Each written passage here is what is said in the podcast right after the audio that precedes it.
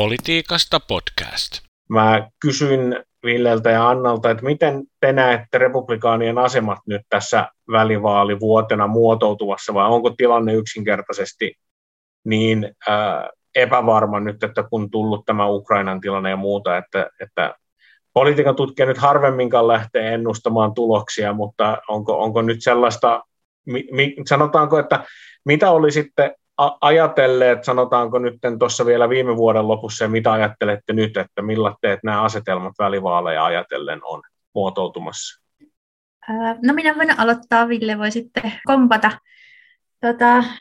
No Bidenin kannatushan tällä hetkellä ei ole mikään ihan hirveän korkea, että siinä mielessä, että paremminkin voisi mennä niin kuin ihan yleisesti ottaen. Mutta sitten mä mietin, jos näitä välivaaleja, niin jos kuulijalle ei ole siis tuttu, niin välivaaleissahan valitaan koko niin kuin edustajahuoneen kaikki uudet jäsenet uudelle kaksivuotiskaudelle, ja sitten niin kuin senaatista 1/3, eli 34 senaattoria tällä vaalikaudella. Niin mun mielestä tilanne on vähän eri edustajahuoneessa ja sitten senaatissa, ja siihen on tiettyjä kysymyksiä, mitä siihen vaikuttaa. Niin, ehkä edustajahuoneesta sen verran, että viime vaaleissa odotettiin sellaista sinistä aaltoa, no sitä ei tullut.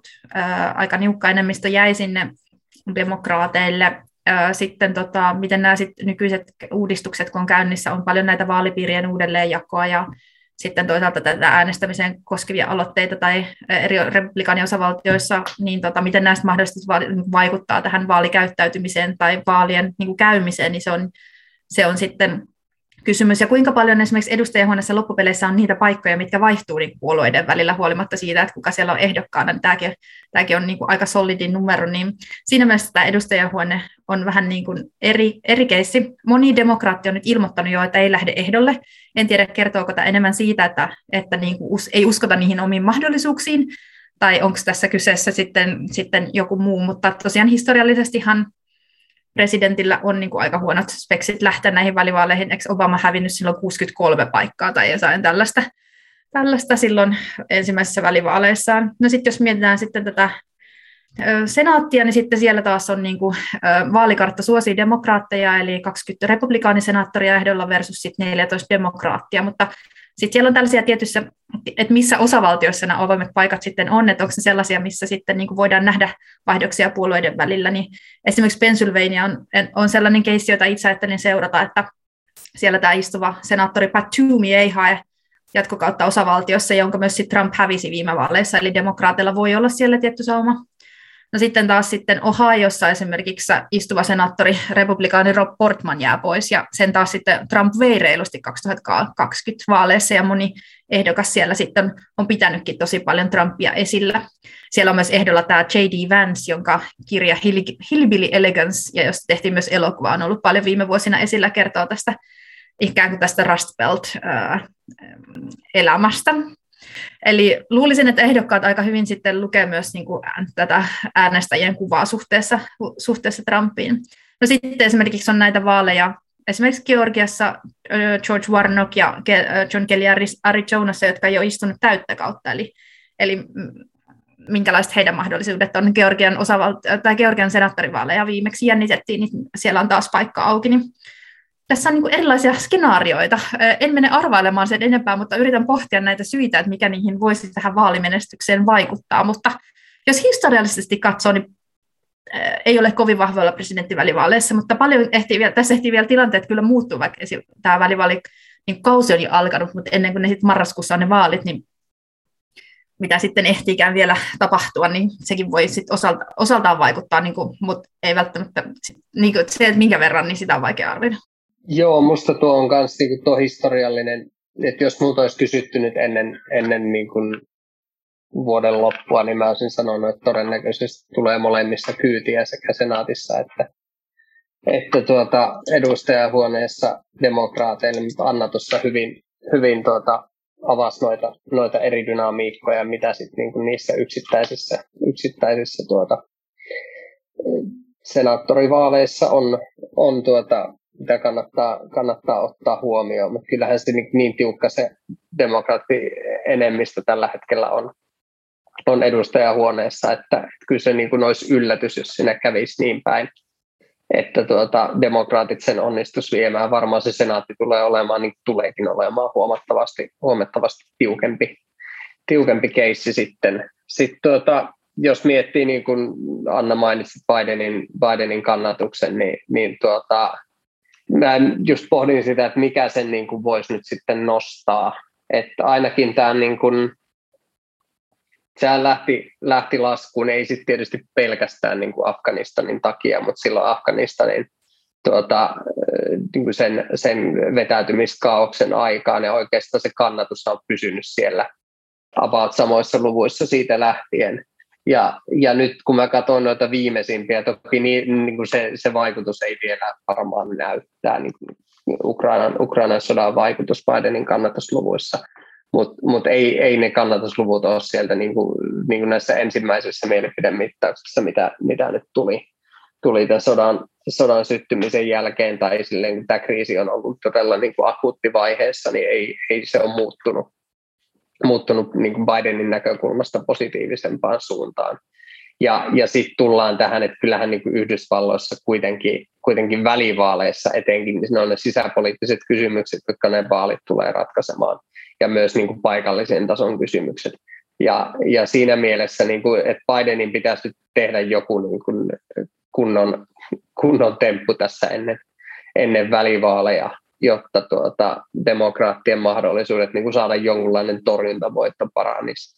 Ja sitten tullaan vielä siihen, että miten tämä Ukrainan kriisi voi vaikuttaa.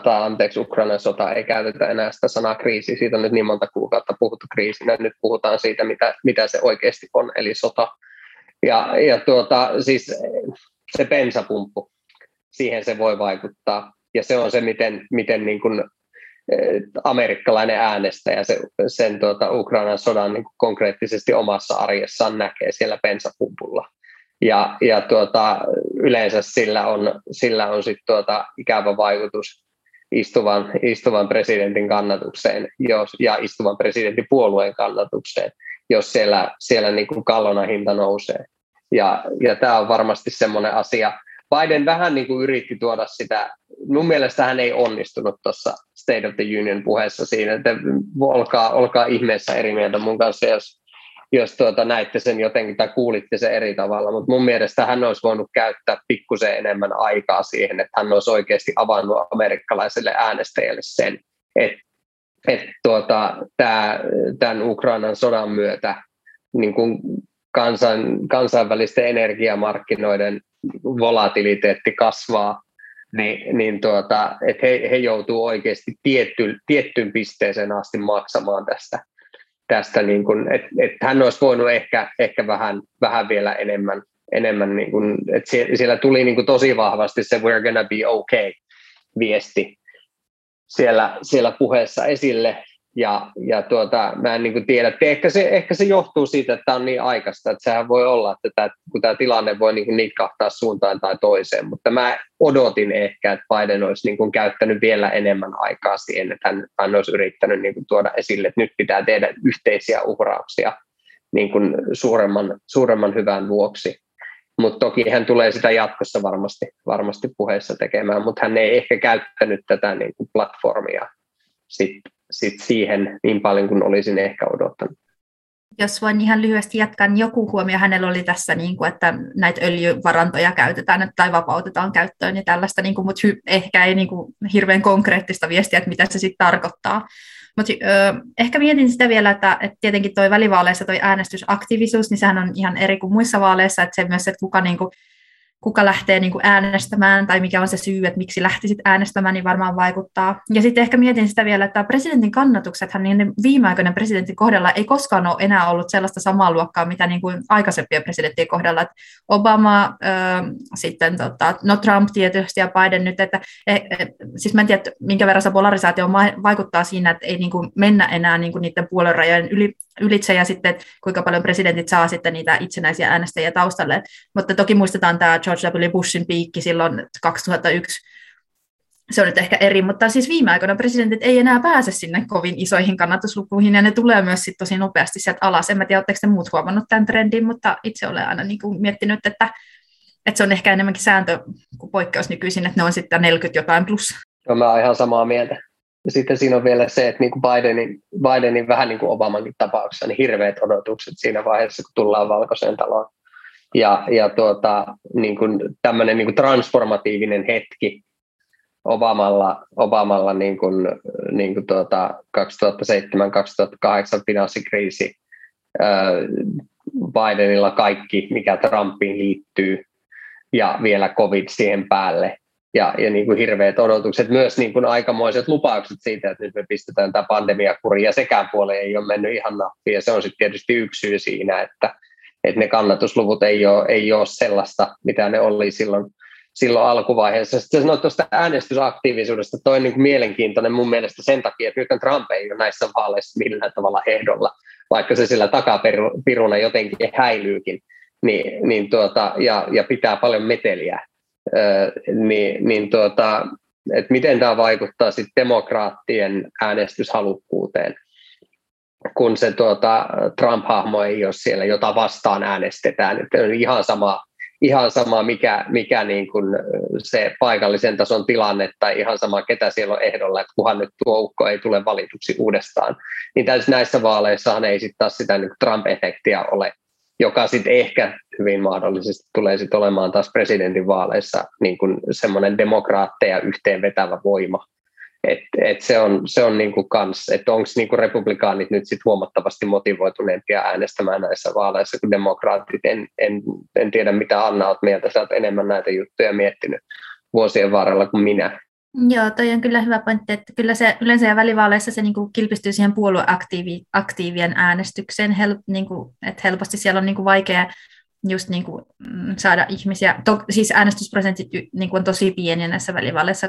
Ei nyt hirveän suuria niissä presidentinvaaleissakaan, tai siinä vuonna, mutta että tosiaan näissä vaaleissa. Ja sitten tunnetusti tämä kongressin prosentti, mikä Yhdysvaltaisista katsoo, että kongressi tekee hyvää työtä, on niin kuin aivan mitättömän pieni, se on jotain alle 2%. Tai siis sillä tavalla, että kuitenkin puhutaan 10-20% välistä nykyisin, että näin niin kuin hirveästi suurta innostusta yleensä herätä nämä, niin kuin ikään kuin kun nyt on vaan. Toki onhan siellä muitakin vaaleja, että osavaltiotasolla käydään kuvernöörivaaleja ja niin kuin, että siellä, kyllä siellä monesta muustakin asiasta äänestetään kuin pelkästään näistä kongressiehdokkaista, mutta tosiaan, että käsittääkseni jonkunnäköinen etu niin kuin republikaaneilla voi myös nyt olla tässä, että he niin kuin periaatteessa pystyy niin kuin ikään kuin tässä olemaan vahvemmilla ja saamaan sen ehkä ainakin se edustajahuoneen. En siis toki halua spekuloida, mutta että tietyllä tapaa, että heillä on niin kuin ehkä tässä enemmän sellainen myös motiivi nyt lähteä ehkä äänestämään. Mutta tosiaan hyvä pointti, että Trumphan ei ole ehdolla. Toki hän sitten aktiivisesti on ilmoitellut, että ketä hän kannattaa esimerkiksi senaattorivaaleissa ja kuka sitten taas ei ole ansainnut hänen kannatustaan, mutta että onhan siellä taustalla kuitenkin. Tuo oli tärkeä huomio Trumpista, ehkä palataan vielä ihan lopussa siihen. Mä skippaan tuon kysymykseni tästä osavaltiotasolta, siihenkin voidaan vielä palata ja mennään vielä tähän ulko- ja turvallisuuspolitiikkaan. Et sä oot itse asiassa, Ville, ihan hiljattain kirjoittanut artikkelin tuonne ulkopolitiikka-lehteen tästä niin kuin Yhdysvaltain ja Euroopan nykyisestä suhteesta, ja sä tuossa sun avauspuheenvuorossa jo käsittelit tätä niin kuin AUKUS-sopimusta, Afganistanista vetäytymistä ja muuta, mutta voitko silleen vielä hieman kuvailla tätä Bidenin Yhdysvaltain paluuta näihin kansainvälisiin elimiin ja monivälisiin suhteisiin myös YK:hon? Miltä se on niin kuin näyttänyt? Tai sanoitkin itse asiassa niin, että ilmeisesti siis kuherruskuukausi loppu tai kuherruskausi, kauanko se nyt sitten kestikään, niin se loppu aika äkkiä sen suhteen, että olisi ollut merkittävästi parempaa Eurooppa-Yhdysvallat väliä Biden kyennyt kuitenkaan rakentamaan. Niin se oli tietysti, se on ehkä raflaavasti sanottu, että se kuherruskuukausi loppu, mutta kyllä se niin kuin sekä Afganistan, no enemmän Afganistan kuin AUKUS oli Euroopalle selvästi pettymyksiä. Ja totta kai niin kuin Afganistanissa pitää muistaa se, että Eurooppa on ollut siinä niin kuin erittäin sitoutunut siihen operaation oikeastaan alusta lähtien. Niin kuin myös sille niin kuin jotenkin tämmöisellä syvemmällä henkisellä tasolla. Se on edelleen niin kuin ainut kerta, kun NATOn 5. artikla on herätelty kun konkreettisesti käyttöön, Siinä on niin paljon semmoista niin kuin vahvaa symboliikkaa siinä Afganistan keississä, ja sitten tietysti pitää muistaa se, että Bidenin hallinnosta niin kuin ajateltiin sillä tavalla, että niin kuin jos ajatellaan arvoja, ihmisoikeuksia, niin tämmöisiä kysymyksiä, mitkä nyt on perinteisesti ollut demokraattihallinnoille huomattavasti niin kuin lähempänä sydäntä niin kuin edistää kuin ehkä republikaanihallinnoille, ja sitten Trumpin hallinto on tässä niinku ihan sui generis. Se niinku Afganistanissa se siviilien hätä ja ne uutiskuvat, mitkä sieltä tuli, niin kyllähän ne niinku vaikutti siihen, että miten Bidenin hallinto nähtiin. Että okei, te voitte puhua niinku ihmisoikeuksista, te voitte puhua demokratian edistämisestä maailmassa, mutta sitten tämä näyttää tältä konkreettisesti. Että se niin kuin nakersi varmasti sitä hallinnon uskottavuutta ja sitä niin kuin myös tietyllä tavalla sitä luottamussuhdetta, mitä Biden teki aika paljon jalkatyötä, sikäli kun se tälleen koronamaailmassa oli mahdollista silloin kautensa niin kuin alkumetreillä Bidenin hallinto ja sitten Biden itse kesällä Euroopassa, ja se niin kuin vähän niin kuin menetettiin ja mokattiin siinä. No sitten jos ajatellaan YK:ta, niin kyllähän Yhdysvallat on niin vahvemmin mukana. Ehkä konkreettisimpana esimerkkinä se, että Yhdysvallat palasi ihmisoikeusneuvostoon, josta niin Trumpin kaudella lähti niin kuin monesta muustakin elimestä ovet paukkuen kävelemään. Ja tämä oli selvästi Yhdysvalloille tärkeää, koska he niin kuin käytti sit sen, taivutteli Italian luopumaan tästä omasta pyrkimyksestään jatkaa siellä neuvostossa, että Yhdysvallat pääsi sinne takaisin. Eli tämä nyt on konkreettinen esimerkki siitä, että miten tämmöinen niin kuin elin, joka on hyvin kontroversiaali amerikkalaisessa keskustelussa ollut sen takia, kun se aina se katsoo ihmisoikeusneuvoston jäsenlistaa, niin se ei niin kuin välttämättä tälle ihmisoikeuslinsseillä katsottuna aina näytä järin hyvältä, niin nyt sitten niin kuin Bidenin hallinto tälläkin tavalla signaloi sen, että jopa tämmöinen niin kuin osa YK:ta, mikä amerikkalaisessa keskustelussa on kuitenkin niin kuin sanotaan vähintäänkin puoluepolitisoitu, niin Yhdysvallat halusi Bidenin kaudella palata sinne. Minusta se on aika silleen vahva signaali siitä, että myös niin kuin tämmöinen multilateralismin merkitys Bidenin hallinnolle on suurempi.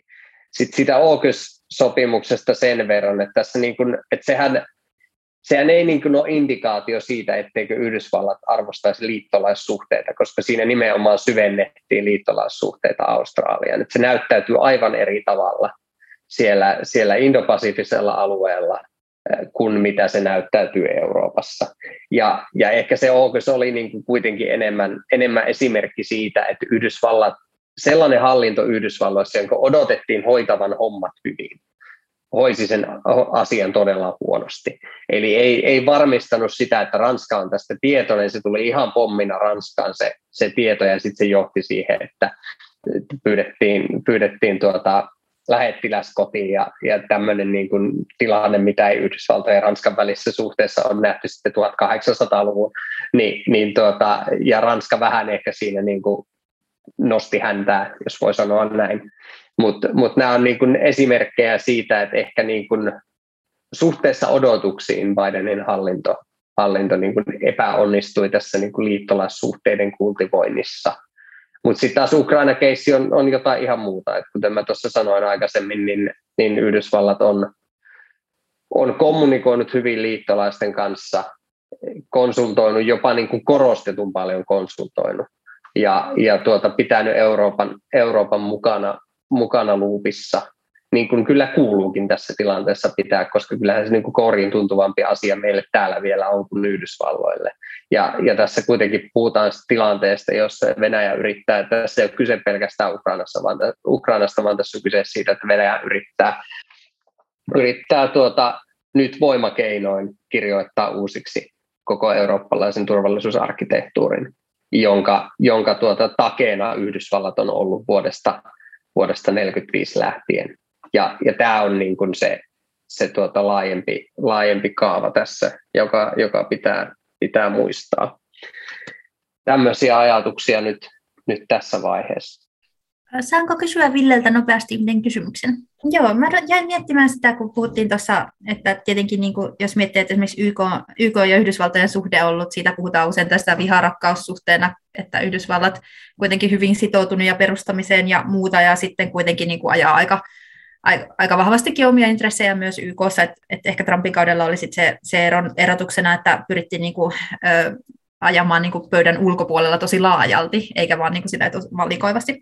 Mutta ehkä sitä, mitä nyt Bidenin kaudella on kuitenkin alkukaudesta nähty, niin nähtiin näitä erilaisia sammitteja tai kokouksia, oli tämä demokratiakokous ja sitten oli tämä ilmastonmuutosjuttu, niin miten sä näet ne niin kuin ikään kuin, kun silloin kuitenkin pyritään viemään sitä agendaa pois YKsta tai tästä, se on osa monenkeskistä yhteistyötä, mutta ehkä se on enemmänkin sit minilateralismia, koska siellä ei ole kuitenkaan niin kuin kauhean laajalti niin kuin niitä kutsuttuja tahoja mukaan, niin miten sä näet tämän, että miten tämä sopii tähän niin kuin Bidenin agendaan ikään kuin tästä monenkeskisyyden vahvistamisesta ja niin kuin, että mikä näiden tietyn tällaisten yksittäisten juttujen merkitys on sitten niin kuin ikään kuin laajemmassa kokonaiskuvassa, niin onko sulla tähän jotain näkemystä? Joo, mä olisin niin kuin taipuvainen ajattelemaan se sillä tavalla, että Bidenin hallinto näkee niin kuin enemmän sen yhteistyön itseisarvona kuin ehkä sen foorumin, millä se yhteistyö tapahtuu. Näin mä oon sen lukenut.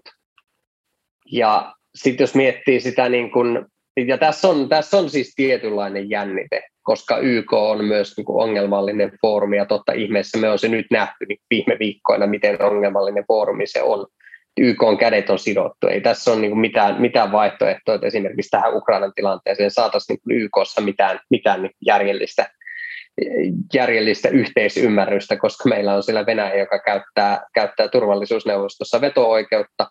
Ja yleiskokouksessa tuli kyllä aika kategorinen niin tuomitseminen Venäjälle, mutta kun sillä ei sitten taas niin kuin ole semmoista konkreettista merkitystä ja sillä tavalla kykyä puuttua tilanteeseen, kun turvallisuusneuvostolla olisi.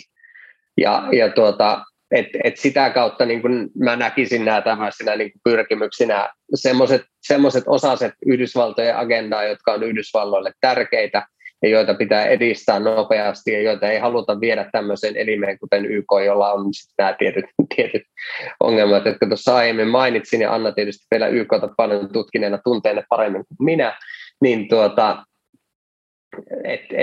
nämä on niin kuin vankkurit menee samaan suuntaan, ne menee jopa ehkä samaan paikkaan, mutta ne menee pikkusen eri reittejä.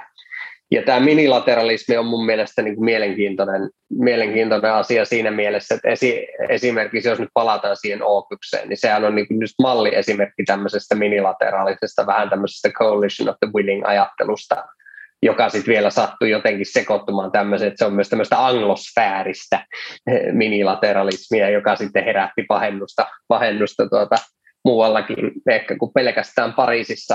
Ja sitten jos ajatellaan niin kuin tuolla kun Intian Tyynenvaltameren alueella, niin sitten tämä Quad-yhteenliittymä, jossa on siis Yhdysvaltojen lisäksi mukana Japani, Australia ja Intia, niin nehän on myös pitänyt nyt 2 isoa summittia, toisen virtuaalisen keväällä ja nyt sitten ihan paikan päällä Washingtonissa kaikkien 4 maan johtajat syksyllä. Ja he on myös lähtenyt viemään eteenpäin. Siis tämä on selkeästi, niin kuin Quad on siitä mielenkiintoinen, se Kiina on vähän semmoinen niin kuin Kiinasta ei puhuta, vaikka se koko niin kuin pointti, että nämä maat tekee yhdessä näitä juttuja, on se, että Kiina nousee ja Kiinalla on rooli tuolla alueella.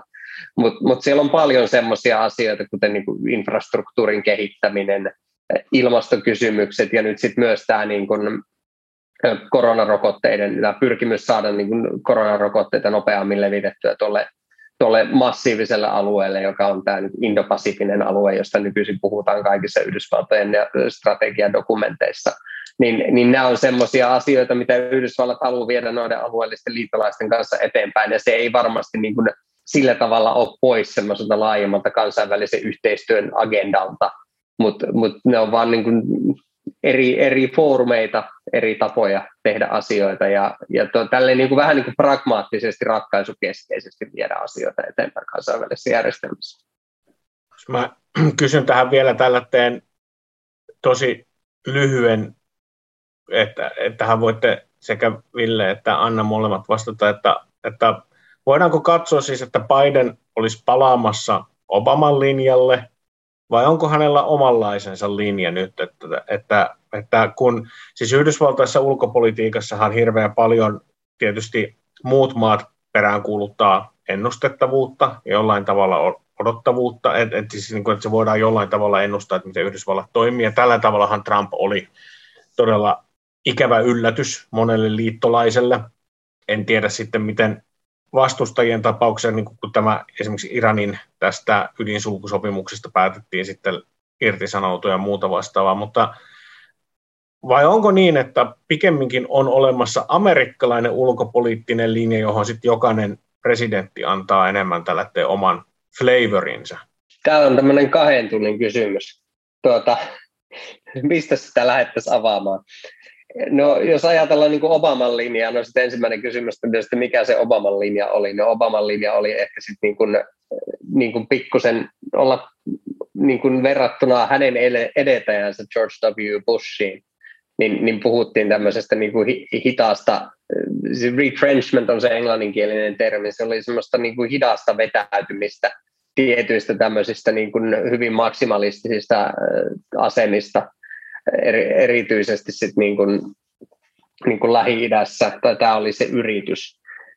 Jos ajatellaan, niin kuin Obaman hallintohan lanseerasi silloin tämä siirtymä Aasiaan politiikan vuonna 2011, jos muistan oikein. Ja tämähän oli Obamalle semmoinen, että nyt me ruvetaan keskittymään Aasiaan, sitten tuli arabikevät.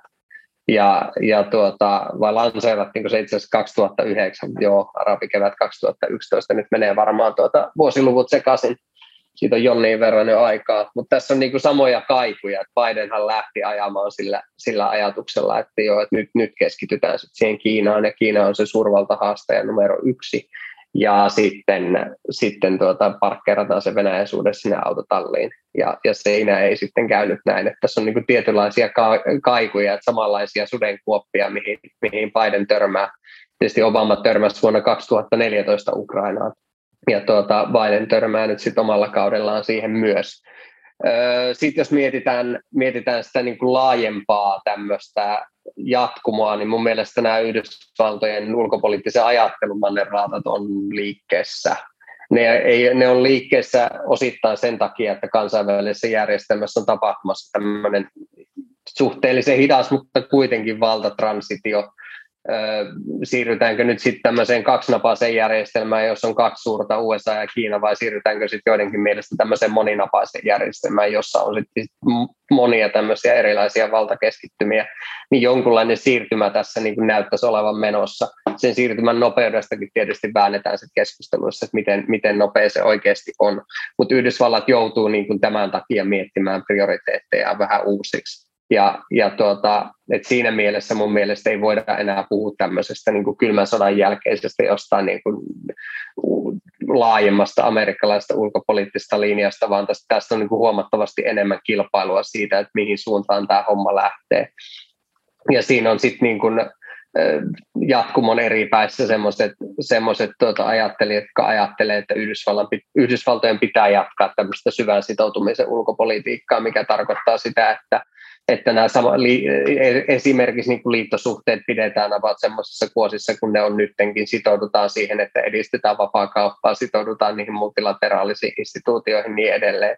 Ja sitten on tämä vetäytyjien siipi, jotka ajattelisivat sillä tavalla, että Yhdysvaltojen pitää niin priorisoida. Ja jotkut ajattelee niin, että se priorisointi tarkoittaa sitä, että priorisoidaan kotimaahan, ja se tarkoittaa niin kuin sotilaallisen jalanjäljen pienentämistä todella paljon maailmassa. Ja sitten siellä on semmoisia ajattelijoita, jotka on sitä mieltä, että Euroopasta lähdetään jollain aikavälillä pois ja sitten keskitytään sinne niin kuin Aasiaan ja eurooppalaiset saa huolehtia itse omasta takapihastaan. Ja tämä on sitten se debatti, mitä tällä hetkellä Yhdysvalloissa käydään, mikä johonkin pisteeseen asti näkyy myös Bidenin hallinnossa. Siellä on esimerkiksi paljon niitä nyt Aasia-puolella hommissa, jotka on puhunut siitä, että Yhdysvaltojen pitää niin kuin priorisoida sitä Kiinaa ja Euroopan pitää jäädä pienempään rooliin, pitää jäädä tämmöiseksi sekundääriseksi teatteriksi. Sitten mitä sitten Bidenin ja Trumpin välisiä jatkumoitakin on jonkun verran, mutta minusta nämä jatkumot sitten tulee myös sinne Obaman kaudelle jonkin verran. Eli yksi on tämä tämmöinen, niin kuin nyt maailma nähdään enemmän tämmöisenä suurvaltakamppailun maailmana. Se on ihan selvä, jos vertaa Trumpin turvallisuusstrategiaa ja sitten tätä Bidenin niin kuin, nopeasti ulostuomaa tämmöistä niin kuin alustavaa dokumenttia, jonka pohjalta sitä turvallisuusstrategiaa sitten lähdettiin kirjoittamaan. Niin niissä on hyvin paljon jatkuvuutta nimenomaan sen suhteen, että halutaan haastaa voimallisesti Kiinaa ja sitten tiedostetaan se Venäjän heittämä haaste. Ja ei puhuta semmoisesta yhteistyön maailmasta, vaan puhutaan enemmän kilpailun maailmasta. Ja sitten se yksi mielenkiintoinen jatkuvuus, joka näkyy Bidenin hallinnon ulkopolitiikassa ja siis nimenomaan kauppapolitiikassa on se, että Yhdysvalloilla ei selvästikään ole halua edistää esimerkiksi uusia kauppasopimuksia tällä hetkellä, joka on niin kuin varmasti etenkin tuolla Aasiassa Amerikan liittolaisten näkökulmasta hyvin ongelmallista toimintaa, koska se avaa Kiinalle sen pelikentän täysin ja Yhdysvalloilla ei oikeastaan ole siihen strategiaa tällä hetkellä. Ja kyllä mä voisin kuvitella, että Eurooppakin haluaa enemmän yhteistyötä Yhdysvaltojen kanssa kaupan saralla. Tämä niin kuin Euroopan unionin ja Yhdysvaltojen tämmöinen teknologia- ja talousneuvosto on nyt perustettu, jossa tämmöisiä asioita voidaan sitten niin viedä eteenpäin, mutta sekään ei tarkoita sitä, että oltaisiin sorvaamassa jotain uutta T-tippiä nyt tässä niin kuin Bidenin kaudella. Ja tämä on mun mielestä niin kuin semmoinen myös jatkuvuus Trumpiin, että esimerkiksi ne Kiinaan kohdistuvat tullit on edelleen voimassa. Mitkä Trump pisti pystyyn. Euroopan kanssa päästiin jonkunlaiseen sopimukseen niistä teräs- ja alumiinitulleista vasta lokakuussa. Ja tämä niin on semmoinen asia, mikä mun mielestä on myös muuttunut Yhdysvaltojen ulkopolitiikassa. Et ehkä ei voida enää puhua niin semmoisesta selkeäpiirteistä pitkästä linjasta, jonka jotkut sitten sanoo alkaneen jo toisen maailmansodan jälkeen, jotkut sanoo alkaneen sitten kylmän sodan jälkeen. Jos lyhyesti lisäisin tähän vielä tähän Villen tosi kattavan analyysiin, niin ehkä just Biden on paljon puhunut tästä, että ulkopolitiikan pitää, sekä sisä- että ulkopolitiikan pitää niin kuin olla hyödyllistä niin kuin sille Yhdysvaltain keskiluokalle, niin mun mielestä se kuvaa aika hyvin hänen ajattelutapaansa siitä, niin kuin, että tietyllä tapaa niin kuin se sisäpolitiikka on myös aika keskiössä, ja tämä on sellainen, mikä on nyt sitten oli jo Trumpin kaudella ja näkynyt myös Bidenin kaudella, Eli totta kai nämä kansainvälisen politiikan niin kuin suuret linjat vaikuttaa, mutta myös mikä se sisäpoliittinen näkemys siitä Yhdysvaltojen roolista on, niin ainakaan se ei mun mielestä tule vähenemään niin kuin se paine sieltä, että pitää pystyä myös sanottamaan sitten, ja tämä on ehkä mikä siitä State of the Union -puheesta nyt jäi puuttumaan, ehkä sellainen, niin kuin, että miksi on tärkeää olla mukana, ja niin kuin, että jos tulee niin kuin tietynlaisia niin kuin tiukkoja hetkiä, niin miten tästä nyt sitten selvitään, niin tämä on ehkä sellainen, mikä se presidentin pitäisi sitten pystyä myös tekemään. Ja tokihan niin kuin ehkä niitä pitkiä linjoja oli, että eikö tämä Bidenin Afganistan linja on ollut aika tosi, että se tulee sieltä jo Obamalta, että hän on koko ajan ollut sitä mieltä, että sieltä, tai pitäisi jollain määrin tulla pois sieltä, ja tällaisia, että on siinä niin kuin sellaisia niin kuin jatkuvuuksia, mutta Ville tosiaan avasi niitä tuossa paljon jo, että ehkä itse nostaisin sen sisäpoliittiseen, mitä siellä niin kuin tapahtuu ja sen kautta, että miten sitten pystytään niin kuin sitä Yhdysvaltojen ulkopolitiikkaa tekemään myös. Onko me Mikko nopeasti sanoa tähän? No nopeasti, erään. Päästään vielä hyvin nopeasti. Sitten tämä viimeinen, niin kuin Anna toi sisäpolitiikan esille, niin sitten on tämä niin kuin jokerikortti, kun nämä puolueet on niin kaukana toisistaan hyvin suuressa osassa kysymyksistä, siinä ei niin kuin Kiinan haastamisessa ei, mutta siis oikeastaan kaikessa muussa. Ja nyt just tällä hetkellä ei tässä Ukrainassa, koska niin kuin Trump-siipi on myös tajunnut sen, että hei, amerikkalainen äänestäjä ei nyt tykkää siitä, jos me puhutaan hirveän positiivisen sävyyn Putinista, niin nyt niin kuin äänikellossa muuttuu. Mutta se niin kuin heilahtelu Yhdysvalloissa republikaanihallintojen ja demokraattihallintojen välillä ulkopolitiikassa sen tulee olemaan jatkossa suurempaa. Ja se tietysti niin kuin, se on tämä iso kysymysmerkki nyt myös niin kuin USA-Euroopan suhteissa, että mitä sieltä tulee seuraavalla presidenttikaudella. No, tuo onkin tosi hyvä pointti, että se ei välttämättä olekaan, että sieltä voi tulla kuka tahansa republikaanipresidentti, joka kääntää suuntaa, eikä pelkästään Trump. Että jos odotetaan, että Trump on se niin kuin tällainen, mitä se nyt suomeksi sanotaan, tämmöinen poikkeussääntöä, vaan että se ehkä voi olla, että republikaanit on enemmänkin muuttuneet. Mutta otetaan tosiaan nyt tämä Mikan kysymys. Muistaakseni tämä It's the Economy Stupid on Bush vanhemmalta, koska se on vuoden 1992 vaaleista tämä It's the Economy Stupid, ja sehän sitten kääntyi Bushia vastaan, ja Clinton sitten ne vaalit.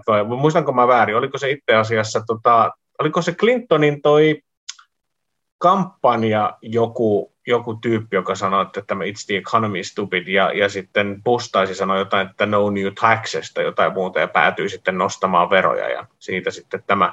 Mutta pitääkö mielestäni vielä paikkansa se, että kiitos, mikä James Carville, se oli Clintonin puolelta. Joo, mä rupesin tuossa saman tien, kun mä rupesin puhumaan, että nyt taitaa mennä metsään.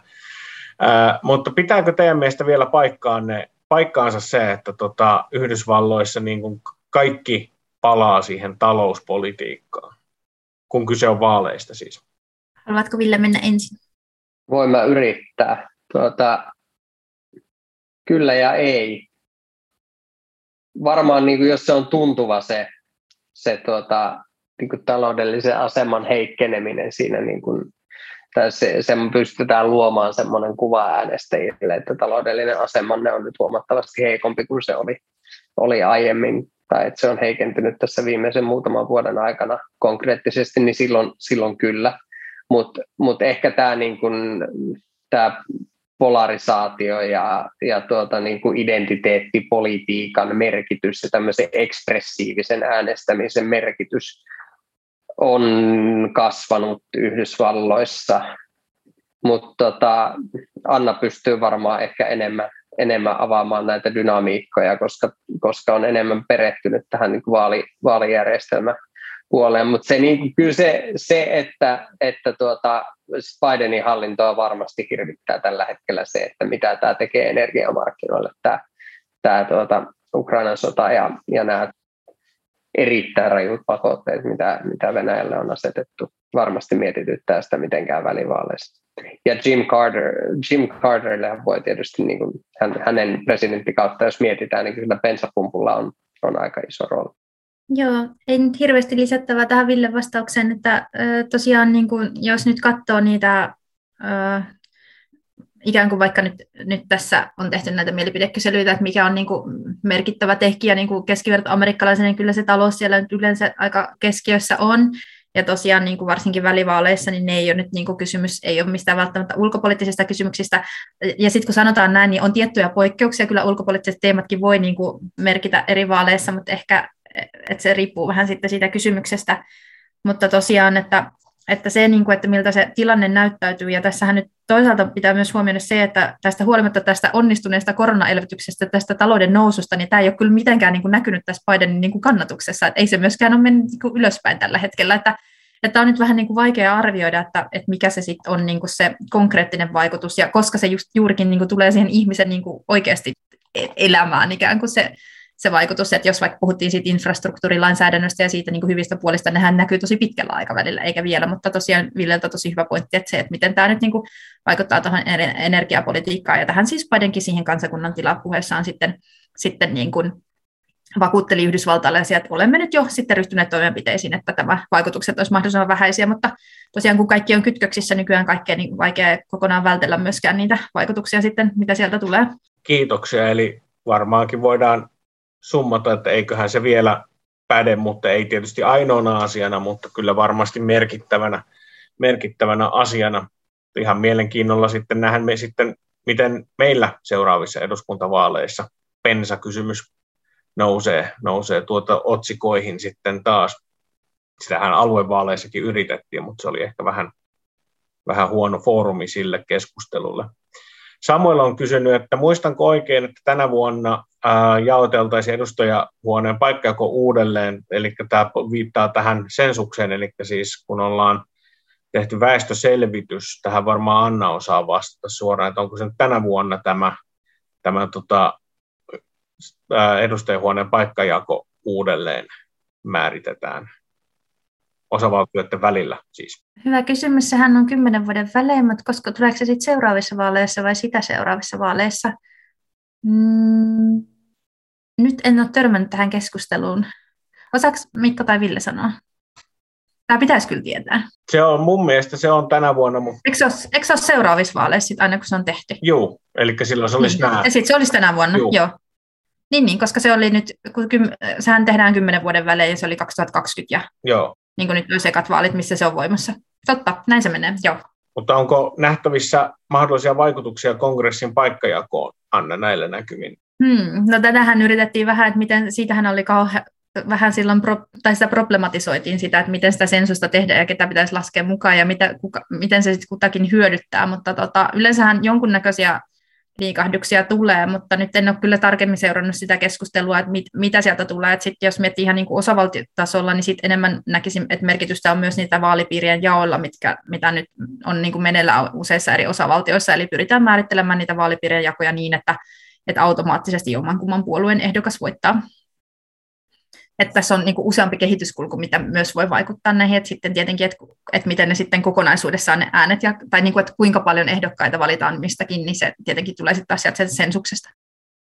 Joo, eli viittasit siis gerrymandering-termiin, joka on siis tätä näitä vaalipiirien piirtämistä. Mulla itse asiassa on siis tässä suunnitelmissa vielä ennen kesälomaa haastatella Peter Milleriä, joka oli täällä Tampereen yliopistossa Fulbrightina, ja hän siis työskentelee tuolla Brennan Law Centerissä Yhdysvalloissa, ja he ovat niin kuin nostaneet oikeusjuttuja näistä härskimmistä vaalipiirien piirroista sillä tavalla, että se niin pystytään ihan datalla osoittamaan, että siellä pyritään niin kuin esimerkiksi etniset vähemmistöt niin tekemään sillä tavalla, että he ei ikinä niin kuin tule. Heidän äänillään ei tule olemaan merkitystä, että siellä on piirretty semmoinen enemmistö, että ne tulee olemaan aina merkityksettömiä.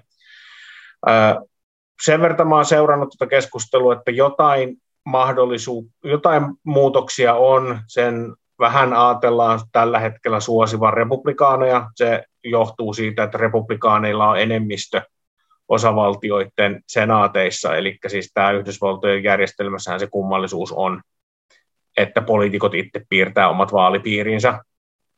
Ja republikaaneilla on nyt sitä valtaa ollut. Niin se voidaan olettaa, että se joitain paikkoja, mutta ei mitään massiivista siirtymää. Että aina jos se tilanne, että jos se alkaa näyttää massiiviselta, niin sehän sitten menee oikeusjutuiksi, kun Yhdysvaltojen.